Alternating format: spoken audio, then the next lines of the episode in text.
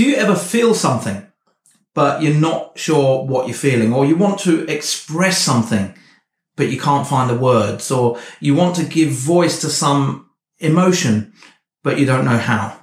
Well, the book of Psalms, Israel's ancient prayer book, fills that space. Over the coming week, we're going to look at four Psalms, which will help us to understand the book as a whole and help us to use it in our life of faith and prayer.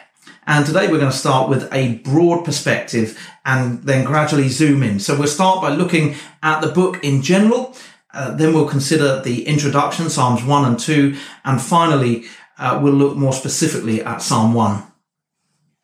When you read the Psalms, which is really a compilation of poems, songs and prayers from all of the stages of Israel's history, you'll notice that there are five sections and uh, they're very clearly marked in your Bible. So it begins with book one and then book two, book three, book four, book five. Uh, the whole collection begins with an introduction, Psalms 1 and 2, and it ends with a conclusion, the last five Psalms or the Hallelujah Psalms, the praise Psalms. So there's a really clear structure and we'll come back to the structure of it later on. Now, a lot of people would say that there's generally two kinds of psalms, psalms of lament and psalms of praise. In other words, psalms that express sorrow for all that is wrong with the world and psalms that praise God for his goodness, for his care and protection, for his faithfulness and so on. And generally speaking, you can divide the psalms that way. And if you read them from beginning to end, you start to see a pattern emerging as the psalms of lament give way to psalms of praise, culminating in the last five Psalms, which are nothing but praise. Um, but there's a theologian called Walter Brueggemann who suggests that there are three distinct categories, and I think this is quite helpful. He says that there are Psalms of orientation, Psalms of disorientation, and Psalms of new orientation. And this fits with the overarching narrative of the Bible, the big picture. And very often it seems to relate to the narrative of our lives. Let me explain how. Firstly, the Bible. The Bible begins with the creation of a perfect world and human beings who have a very close relationship with God. They walk with God. They talk with God. They are obedient to God. So the Bible begins with a narrative that orientates us to the way things ought to be. Genesis 1 and 2 reveal God's creative intent. That is to say, the way God wanted things to be when he created everything in the first place. This is a narrative of orientation. Uh, when we know the way things should be, we can compare them to the way things are and we can draw conclusions from that. So after orientation, we have disorientation. Something went wrong. Uh, everything got turned on its head. Humankind rebelled, sin and death entered into creation, and a whole series of cataclysmic events followed. And the whole story of the Bible after that initial fall uh, is a story of disorientation right up until Jesus. And with Jesus, there comes new orientation. We see a new hope of reconciliation with God. We see a way to get back to this place of intimacy with God. We have the promise of a new heaven, a new earth, and a new humanity, a, people who will live in close communion with God forever. And as Christians, we understand that this has already begun and we're part of it. So the overarching narrative of the Bible is creation, creation spoiled, and new creation, or orientation, disorientation, new orientation. And as Christians, our lives are bound to this narrative, but I think we also see it as a recurring pattern in our day to day lives. Orientation. We have a clear idea of how things are supposed to be. We know what God wants for us. We know what God wants from us. We hold fast to God's promises. It's our relationship with God through Jesus that allows us to orientate ourselves in the world. Now we know that Jesus' kingdom has come, but it's not yet fully here. The world is not yet perfect and neither are we. And so we will experience times of disorientation, times when we wonder why God has allowed us to make such a mess of things. Uh, when we wonder why we keep failing in the same way, when, when we question why God has allowed certain things to happen to us or to others, when we can't understand what God is doing, uh, times when God just seems completely absent, those are times of disorientation. But if we continue to put our faith in Jesus, He will bring us through. He'll bring us through to a time of new orientation when the world makes sense once again and we can continue to offer God our heartfelt praise and obedience. So we have orientation, disorientation, new orientation. Uh, the book of Psalms contains Psalms that fit all three categories, but it begins with orientation and it ends with new orientation, and you've got a mix of everything in between. And the Psalms are so helpful to us, I think, for two reasons. Firstly, they give voice to feelings and emotions that we often struggle to express. They allow us to pour out our hearts to God.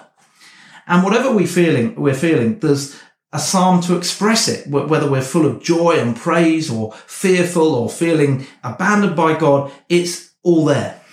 Uh, the psalms help us to relate to God openly and honestly. We didn't try to hide anything from God. God knows exactly what is going on in our hearts and we should uh, find ways to express that to God. Secondly, they offer us tremendous hope because they show us that beyond disorientation is new orientation. On Easter Sunday, our theme was trajectory to victory, and the Psalms show us what that trajectory can look like.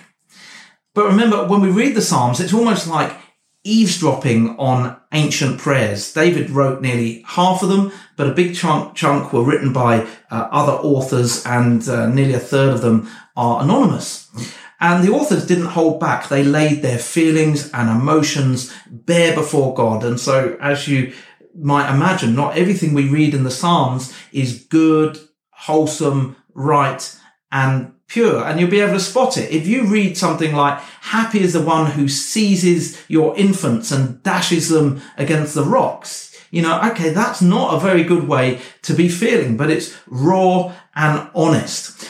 As I said, uh, you get the full spectrum of human emotions in the Psalms. And that what, that's what makes them so relatable. Not necessarily that last example, but in general. So we've looked at the structure of the Psalms, but what is the book about specifically? Well, for that, we need to turn to Psalms 1 and 2. We've seen that the Psalms are divided into five books. And as you know, uh, the first five books of the Bible are known as the Torah, the law of God. And so the Psalms are presented as a new Torah that will teach God's people to pray as they seek to obey God's commands given in the first Torah, the first five books of the Bible. Psalm 1 contrasts two modes of being, obedience and disobedience, and we'll come to that in a moment. But Psalm 2 speaks of a messianic king who will establish God's kingdom over the earth forever and defeat the evil, rebellious nations that have conspired against God. So the Psalms are meant to lead God's people in prayer as they strive to live in obedience to God's law whilst hoping and waiting for the future messianic king. But the conclusion to the whole book is praise. The last five Psalms are pure praise. And what this tells us is that the true vocation of God's people is not so much obedience to the law as adoration. Adoration is what we are made for. It's why we've been created. And it is adoration that will finally lead us to obedience. So that's a broad brush outline of how the Psalms are structured, what they're about, and how we can use them. Let's now turn to Psalm 1. Psalm 1 is a psalm of orientation and it begins with the words, blessed is the one, or uh, sometimes it's translated, happy are those. Now, if you were to ask the average person on the street, what do you want out of life? More often than not, you'd hear to be happy. And if you asked what would it take to make you happy, you'd get all kinds of answers. Oh, if I lived in such and such a place, or I had such and such a job, or if I was fabulously rich, then I wouldn't have any worries at all. I'd be happy then. Or if only I could marry that person, or if only I didn't marry that person. You'd get all kinds of answers. But happiness is never found by direct pursuit. If you pursue happiness as an end in itself, you might as well be chasing the wind. It will always elude you. Happiness is a byproduct of another pursuit. Jesus said, but seek first his kingdom and his righteousness and all these things will be given to you as well. And, Psalm 1, this psalm of orientation presents us with a very clear choice.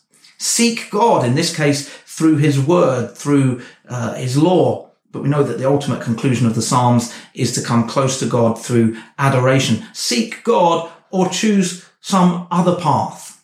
The First word of Psalm 1 is blessed, blessed. And the last word is destruction. Uh, if you look at a different translation, the first word is happy and the last word is perish. It's a stark, stark contrast, a stark choice. It has echoes of Deuteronomy. Just before Israel uh, took possession of the promised land, God said this to his people. He said, I've set before you life and death, blessings and curses. Now choose life. Ultimately, there are only two directions that we can go in life. We can move towards God or we can move away from God. In our modern pluralistic culture, we like to think that there are so many ways that we can live our lives, uh, so many choices. But fundamentally, there is only one choice. Either we lead a life that is orientated towards God or we don't. And the psalmist defines a life that is orientated towards God. Firstly, in the negative, verse 1 it says, Blessed is the one who does not walk in step with the wicked, or stand in the way that sinners take, or sit in the company of mockers. Notice the progression here. This person goes from walking in step with the wicked to standing in the way that sinners take to sitting in the company of mockers. He goes from walking to standing to sitting as if he becomes increasingly comfortable in his waywardness. Sitting somehow seems more permanent, doesn't it? And this rings true because those who turn away from God often become more entrenched in their godless mindset over the course of their lives. Uh, but we shouldn't define godliness or define ourselves by what we don't do. Well, I've never murdered anyone. Yeah, but what have you done that was life giving? Well, I've never cheated on my spouse. Yeah, but how did you love your spouse? I've never taken anything that didn't belong to me. Okay, but what is it that you gave? What are we aiming for in life? What do we aspire to? Surely not a long list of things that we didn't do. And then positively, the psalmist says in verse 2 But those whose delight is in the law of the Lord and who meditates on his law day and night, that person is like a tree planted by streams of water. The most important thing for the psalmist is meditating on the law of God. And the person who meditates on the Psalms, this new Torah, will be led to a point of praise, worship, and adoration, which is our true calling. So that is a choice. We seek the Lord or we don't. And the implications of that choice are presented with equal starkness. Blessings or destruction. The person who seeks the Lord is like a, tree planted by streams of water, which yields its fruit in season and whose leaf does not wither. Whatever they do prospers. In other words, they are spiritually nourished. Their life will be fruitful. They'll do things that will serve to build God's kingdom. They will endure. Not so the wicked. They're like chaff that gets blown away with the wind. And the final verse, verse six, tells us that justice will be done. For the Lord watches over the way of the righteous, but the way of the wicked leads to destruction.